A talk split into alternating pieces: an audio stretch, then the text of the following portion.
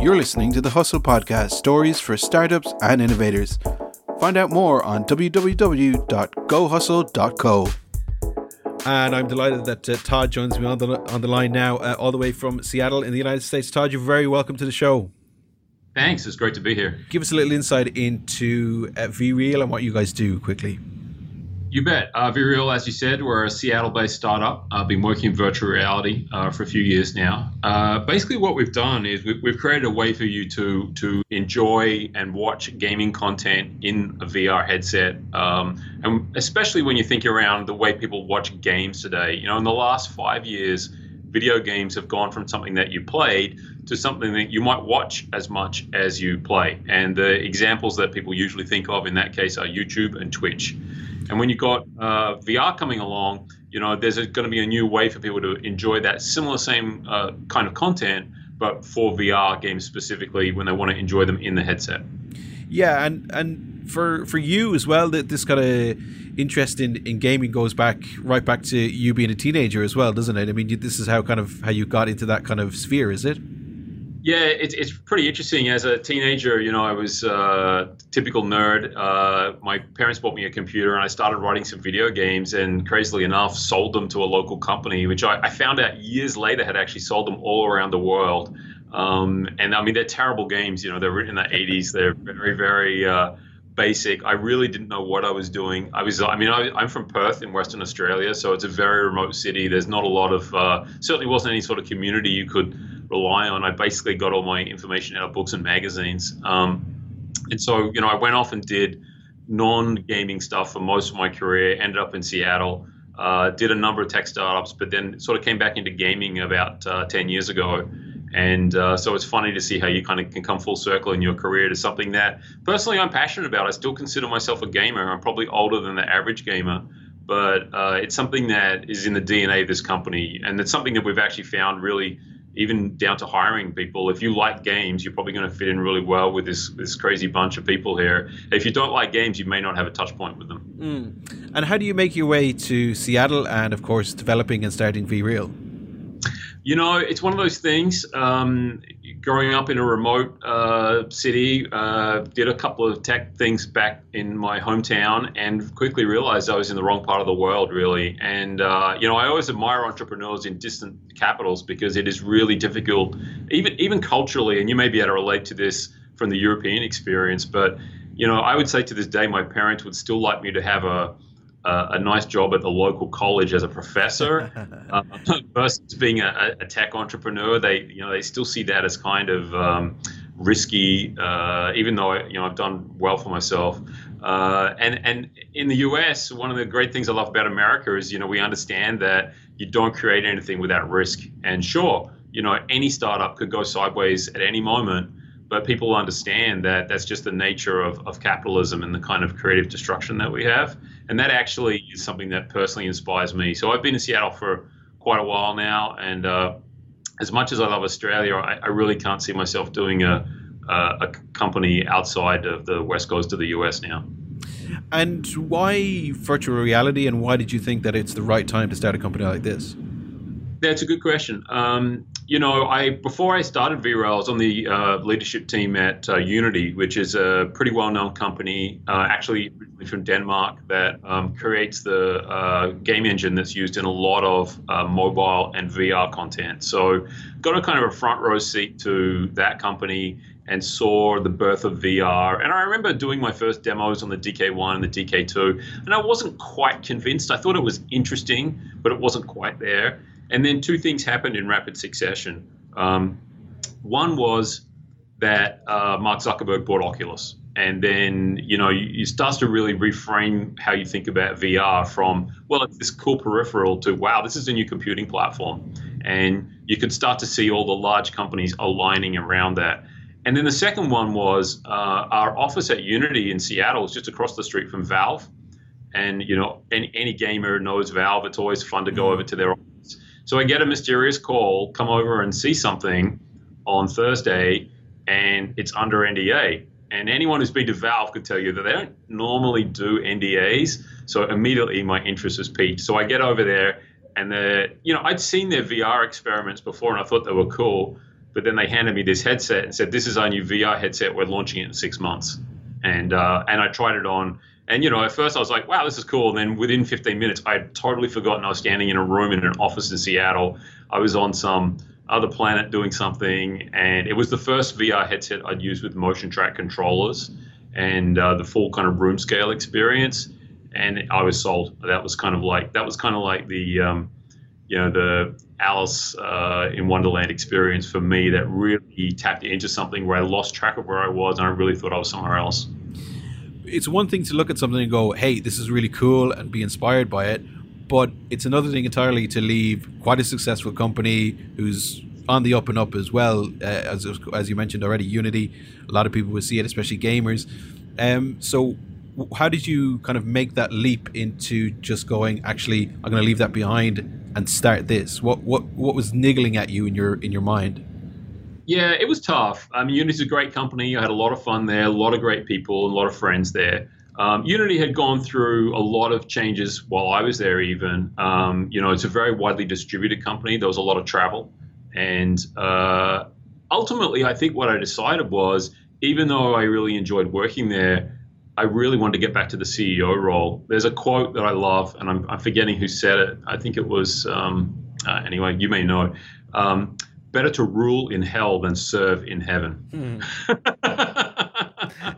You know, that, in some ways, that's like, you know, people, what does that really mean? But, you know, when you have your own destiny, like, and you're in control of it, you create something, I find that super inspiring.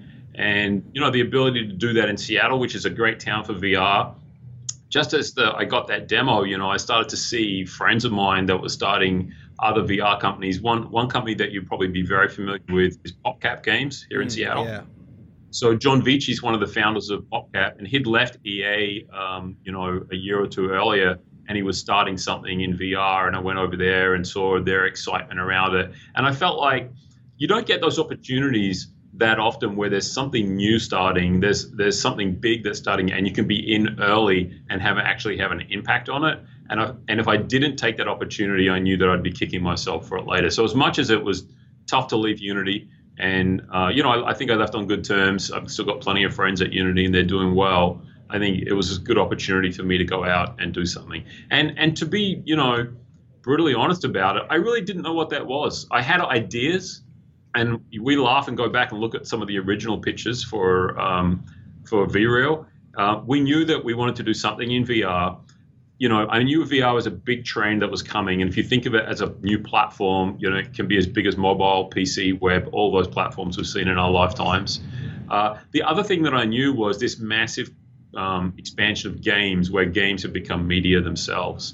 And I figured out someone was going to crack the code on that. And it's one of those disruptive things. VR is a disruptive tech that means that it's probably not going to be the incumbents, right? The technology used for Twitch and YouTube is radically different from the technology used for Vreal. And so it's always interesting as an entrepreneur to look out and see, wow, here's a potential disruption of a space that we already know is pretty big.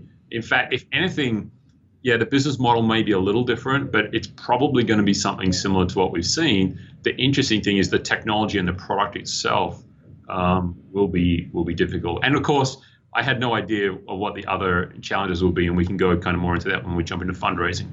Mm. And talk us a little bit about the technology, because virtual reality itself is, I would imagine, takes quite a chunk of data and power to create the environments that you're in, let alone to help try and stream those environments to other people who'll be watching on their headsets as well. So is it a challenge that was, I suppose, quite easy in that it was kind of copy and paste a model that might have been already there, or is it more difficult because you're trying to not only create that world but also stream that data as well? Yeah, it is definitely technically a challenging problem. When we started, you know, back in 2015, when we kind of started to narrow down the focus. So, you know, I left Unity early 2015 and started the company and, you know, hired a couple of people, and we started kicking around ideas and prototypes. And I was talking to a lot of investors, and I felt like I just wanted to immerse myself in VR first and figure out what was out there. So initially I had some ideas around, wow, you know, is there an opportunity to publish VR games as well as work on, you know, sort of streaming and media like technology.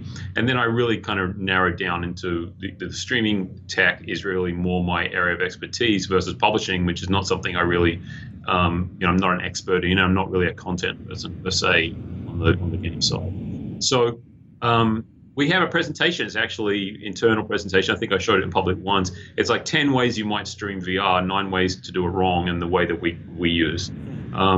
The most obvious thing when you think about streaming is you think about video, right? I have a hammer. It's called video. Everything looks like a nail when I've got that hammer. And so you can take video and you can abuse it in different ways. You can make it 360. You can make it stereoscopic. But it's a pretty well-known technology, and it has a lot of good use cases for things in the real world.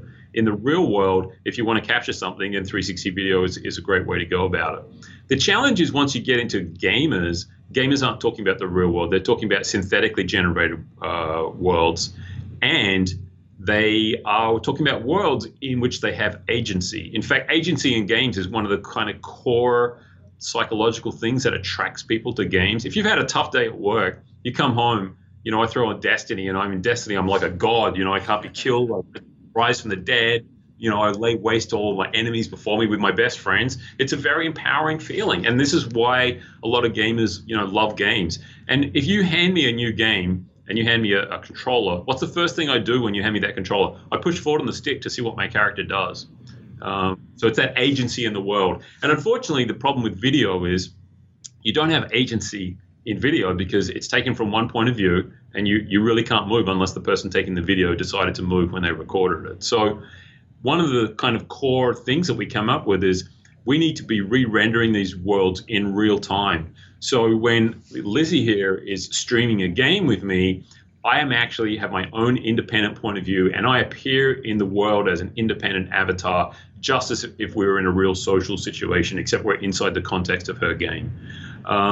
And that's something that we really took to heart and sort of, okay, how can we pull that off? Because it's technically very, very challenging to do that. But luckily, myself and my CTO, Dan, you know, we come from a background of working at game companies and working specifically on game engines like Unity, where we had insight into that. Whereas I think if you came from the purely, you know, the traditional web/video streaming world, it's not as obvious how you would pull that off because it's a very different technical skill set.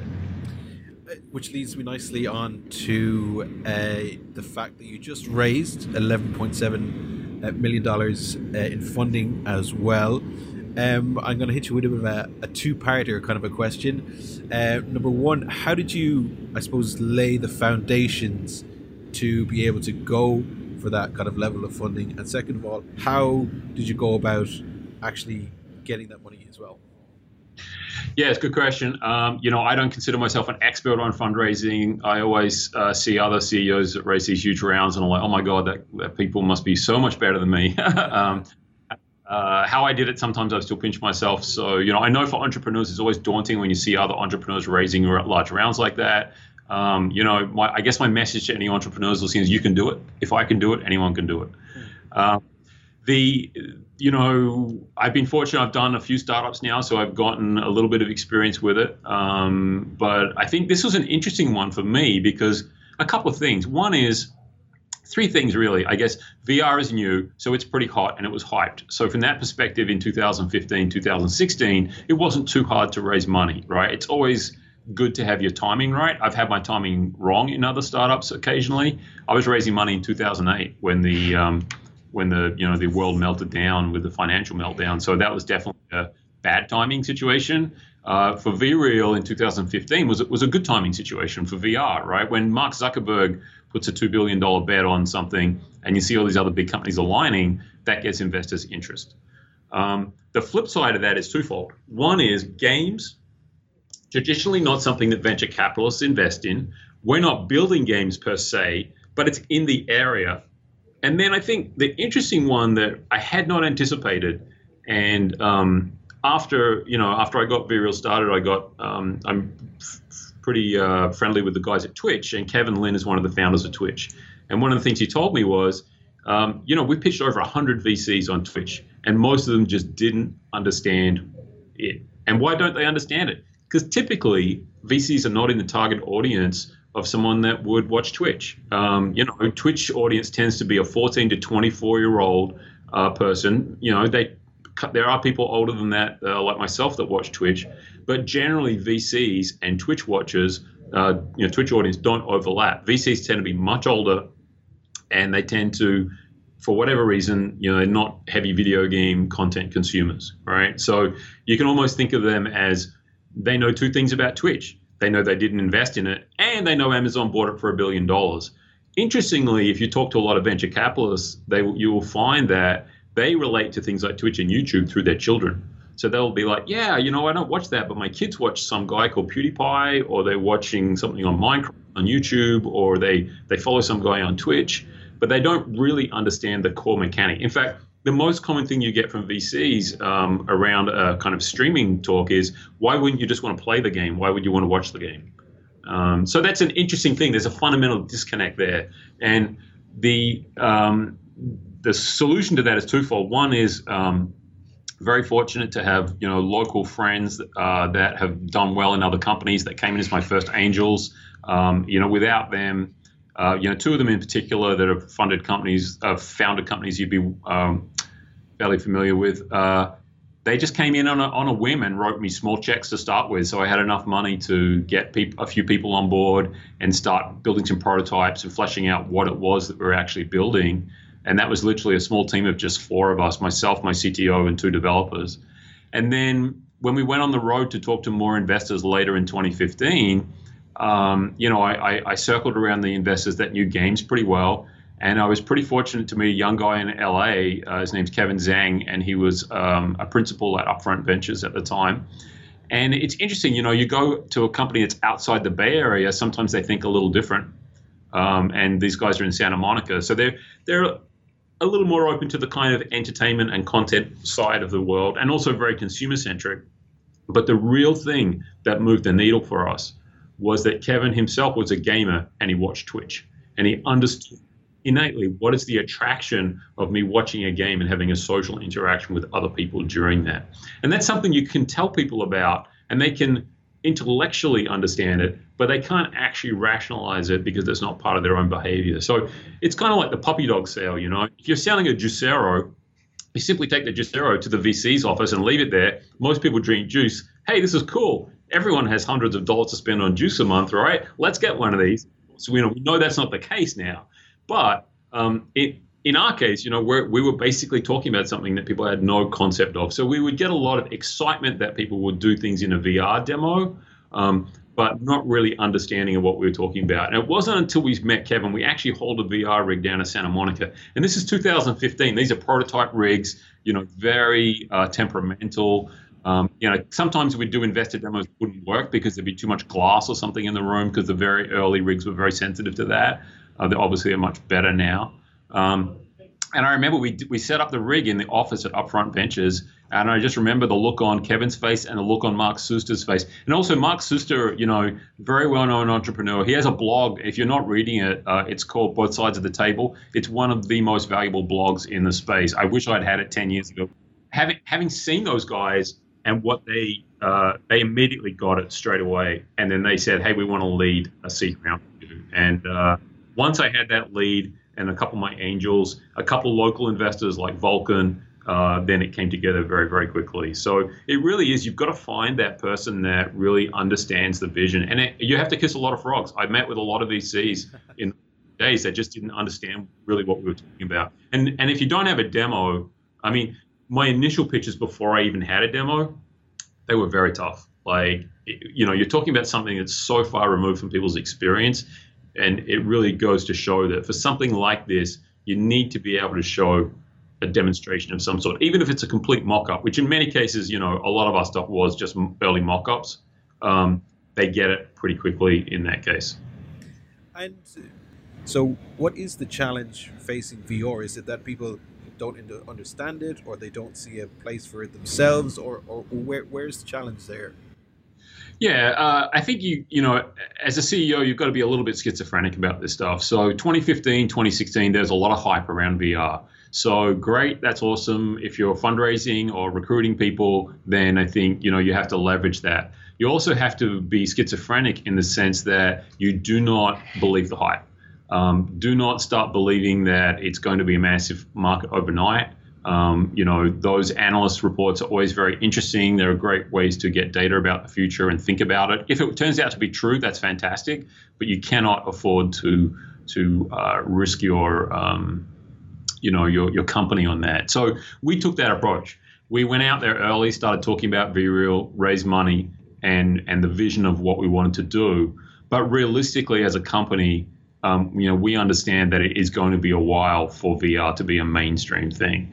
Now, I have no doubt that it will be a mainstream part of the technology landscape. This is what gamers have been trying to get to for 20 years with bigger screens and haptics and surround sound and all those things. But we just don't have the killer hardware and we don't have the killer content yet. So this is not like the first iPhone. This is like the BlackBerry before the iPhone, right? You know, it's kind of a funky device. Some people really loved it, but a lot of people just didn't have it until, you know, Apple cracked the code on how to make it super easy to use. And then, you know, even look at gaming on as a example, right? People keep looking around. What's the killer game going to be? You know, is it going to be a game from a big studio? No. If you go and look at gaming in 2009, 2010. Everyone thought that gaming on mobile was going to come from EA and Activision, and it didn't. It was some little companies in Finland, Supercell and Rovio and a company in London, King, that no one had ever heard of before, and speaking generally, that created the breakout games that were, oh, wow, you must play this game. And so we think the same thing about VR. It'll be someone that's grown up on the platform. It's the studio that we're probably talking to now. That's a few people in a room somewhere, probably not on the West Coast even, and they're going to create the thing that is like, just like Halo sold the Xbox, and just like, you know, Angry Birds was the must-play game on your phone, there will be some game like that for VR. It's probably still a year or two away. The same thing goes for the hardware. You know, the existing hardware is great, but it still has a pretty steep cost attached to it. It still has a pretty complicated setup requirement.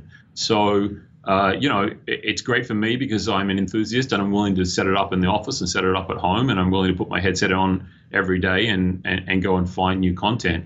It has not gotten to the point where someone that's a little more casual could just slip on a headset and quickly do that. But we're getting there. I mean, even in the last 6 months, you know, we're seeing evolution in all the products, with the Microsoft products with their, you know, no cameras or lighthouses required. You know, we saw the evolution in the Vive with better screens at CES with the Vive Pro. You know, Oculus is obviously working on a bunch of new stuff this year with Santa Cruz and the Oculus Go. So those things are all happening. They will take time to happen. I think you've just got to have a long-term view and be patient, which is very hard as an entrepreneur, especially if you're used to sort of high-velocity companies that pivot and move very fast. I think the main thing to remember is there is enough people with VR headsets. There's a couple of million people with desktop VR headsets, and there's several 100,000 gamers that are engaged and they're playing games, and that is enough for you to figure out, is this something that people want to do? And that's really the essential question of all VR startups is, are you creating something that people want to do? And there is definitely a big enough market to prove that question. Then it becomes, how can you make your runway last until, you know, we get to this tomorrow where there is the perfect $200 headset and the killer game that everyone has to have. Speaking of that runway, you've got $11.7 billion in funding. It's all well and good to have it, but now you got to do something with it. So what is the future of Vreal then? Yeah, so, you know, we've had a pretty intense couple of years, really, you know, very deep R&D into how we actually build the product and you know, get something out there. And then 2017 was the first time we started actually really engaging with content creators. So we did a couple of things with some Twitch streamers, Hyper RPG. We did a thing with Rooster Teeth as well. So that was kind of stage one, because really when you think about networks like Twitch and YouTube, there's multiple parties involved. There's an audience that wants content, but that audience really is grown around content creators, and it's not homogenous. You know, there is a lot of different content creators with a lot of different sorts of content, and it's pretty inspiring. You meet these young people You know, they might have been working as a barista 6 months ago, and they've built a channel around themselves on Twitch and YouTube, and every day they've got people following them, and they've turned it into their livelihood. So those content creators are one of the reasons that we're building Vreal. We want them to have access to this kind of technology to create new sorts of content. So, you know, we were at TwitchCon, for example, a few months ago in Long Beach, and we met with dozens and dozens of them over the course of the show. And every one of them, we put them in a headset, showed them what Vreal is. Hey, do you think you could use this to create something? Absolutely. Great. Tell us what you need. Now we actually have an alpha that we just put out. We went and closed alpha last month. So we've started to get code into those people's hands and to actually understand how they might use the technology, what it would look like. So we have a closed alpha right now. We have some content creators in it. We have some audience in there as well. We have 4 games up and running in there right now. And it's enough for us to understand how to improve the product, how to find all the bugs, how to make sure that there's a fun social experience and there is content that people actually want to watch. And so, you know, I've gotten over my desire to want to understand the future 100%. And I think I've, as a CEO, I managed to pull back a little bit and say, you know, it's not me. I am not the arbiter of what content is going to be consumed by this future audience.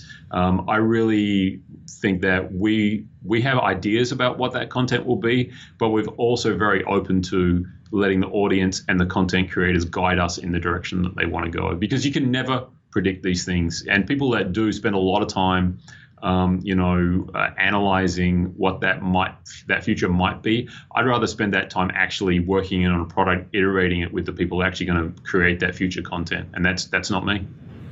And how does the mentality and the culture change within a company when you've got that amount of money coming into the company? Because obviously, you can't, from a kind of, I suppose, a mentality of bootstrapping and keeping an eye on money and making sure that you get the maximum out of the least that you've got. Now you've got so much money that you can finally start doing things that you wanted to do. How does that kind of change the mentality and the culture within a company when you have that kind of, I suppose, the freedom to move now? Yeah, you know, the company's been pretty well funded since probably late 2015. So I feel like we've always been able to take care of people, you know, and we haven't had to scrape too much. I've certainly had companies where we've had no funding at all. We've been, you know, scraped. And it's pretty tough to do that, you know, for a long period of time. If you want to have professional people involved full time, you know, people need salaries, they need health insurance. There's not a lot of people that are willing to go on the ramen quest with you. I've done it a couple of times. It's not necessarily fun. You can do it. It's probably a younger person's game, I would say, in many respects. So for this company, though, we have not changed things very much. The Series A is something that we've been working on for some time. You know, one of our goals for 2017 was basically to get the Series A funding. We are hiring a couple of key hires. There's a few specific things that we want to do, but we're not going to increase the headcount dramatically. I think, you know, you can hype a lot about fundraising, but ultimately what the fundraising gives us is two things. It gives us great people that are involved with and committed to the company. So just like Kevin at Upfront was our original seed investor, Axioma Ventures is the new lead in the Series A, and they bought Chet Falachek, who, by the way, was the guy that gave me that demo back at Valve back in 2014. How's that cosmic, you know, so... So it brings people back to the company, yeah. I just wanted to deviate slightly as well, just in the conversation. You're based there in Seattle, and I suppose a lot of people look at Seattle and places like San Francisco as really great places for startups, that encourage startups, that help them to foster and grow. We're kind of at the very kind of, I suppose, the adolescent period in Ireland with startups and kind of learning to kind of work with them and develop them and give them what they need, etc. What is it about Seattle itself that has done that and is doing that? Yeah, it's a good question. I mean, I think it's really difficult to replicate the Silicon Valley ecosystem. And Seattle doesn't have anything like that ecosystem in many respects. And having come from a place that, you know, the west coast of Australia is a long way from the tech centers of the world as well. Two things really that really, to me, one is cultural. In the US, it is acceptable to start a company, try something, fail, and try again. I would say in other countries, certainly in Australia, we have this thing called the tall poppy syndrome. In the Nordic countries, they have something called the Jante laws. There's a slightly different attitude towards that. And like you said, it's changing. You know, your parents may have that attitude, but your peers may not. And that is one of the things that really needs to change. That, you know what, you can try something, and as long as you gave it a good college try, you were above board and honest with everyone about what happened, the fact that it may not have been a success is just part of the nature of, you know, the thing that all humans are doing, which is trying to make, you know, something interesting and make the world better, right? So that is part of it. And then the other part that we have here is we have the proximity to technology companies and people with experience and money that makes it possible to actually do something that's venture funded. And we don't have a ton of startups in Seattle. I mean, really, if you look at the genesis of what happened here and you trace back from the people that were the early angel investors, including people like Vulcan and some of my early angels, a lot of that goes back to Microsoft. And the fact that Microsoft set up here in the 80s created a generation of people that are sort of tech-oriented, that have done pretty well out of that, and they're willing to invest in other speculative ventures. And, you know, that could be as small as someone writing a check for $10,000 or $20,000, right? But that's enough capital for a small company to actually have the time to think about something cool to do. So it's difficult to replicate that in other, you know, in other countries. One of the things I think that helps is to have examples to hold up. In Australia, they've had Atlassian as a great example of a tech company that's done very well. And so I think that's helped change the conversation there. I hope that in Europe that you see, you know, more companies like that in the future. Absolutely, yeah. Todd, if people want to find out more about you, what you guys are doing there at Vreal, keep abreast of maybe your own developments, etc., how can they do that? Yeah, definitely. Come to vreal.net, V-R-E-A-L.net. And, you know, we are adding more people to the alpha, so you can sign up for the alpha there. And, yeah, we look forward to, you know, meeting people in there. We're also on Twitter at VRealOfficial, and I'm on Twitter personally at Todd Hooper. Absolutely fantastic. Todd Hooper, CEO and founder of Vreal. Thank you so much for joining us and giving us a fabulous insight into your story there at Vreal. Thank you. You're listening to the Hustle Podcast, stories for startups and innovators. Find out more on www.gohustle.co.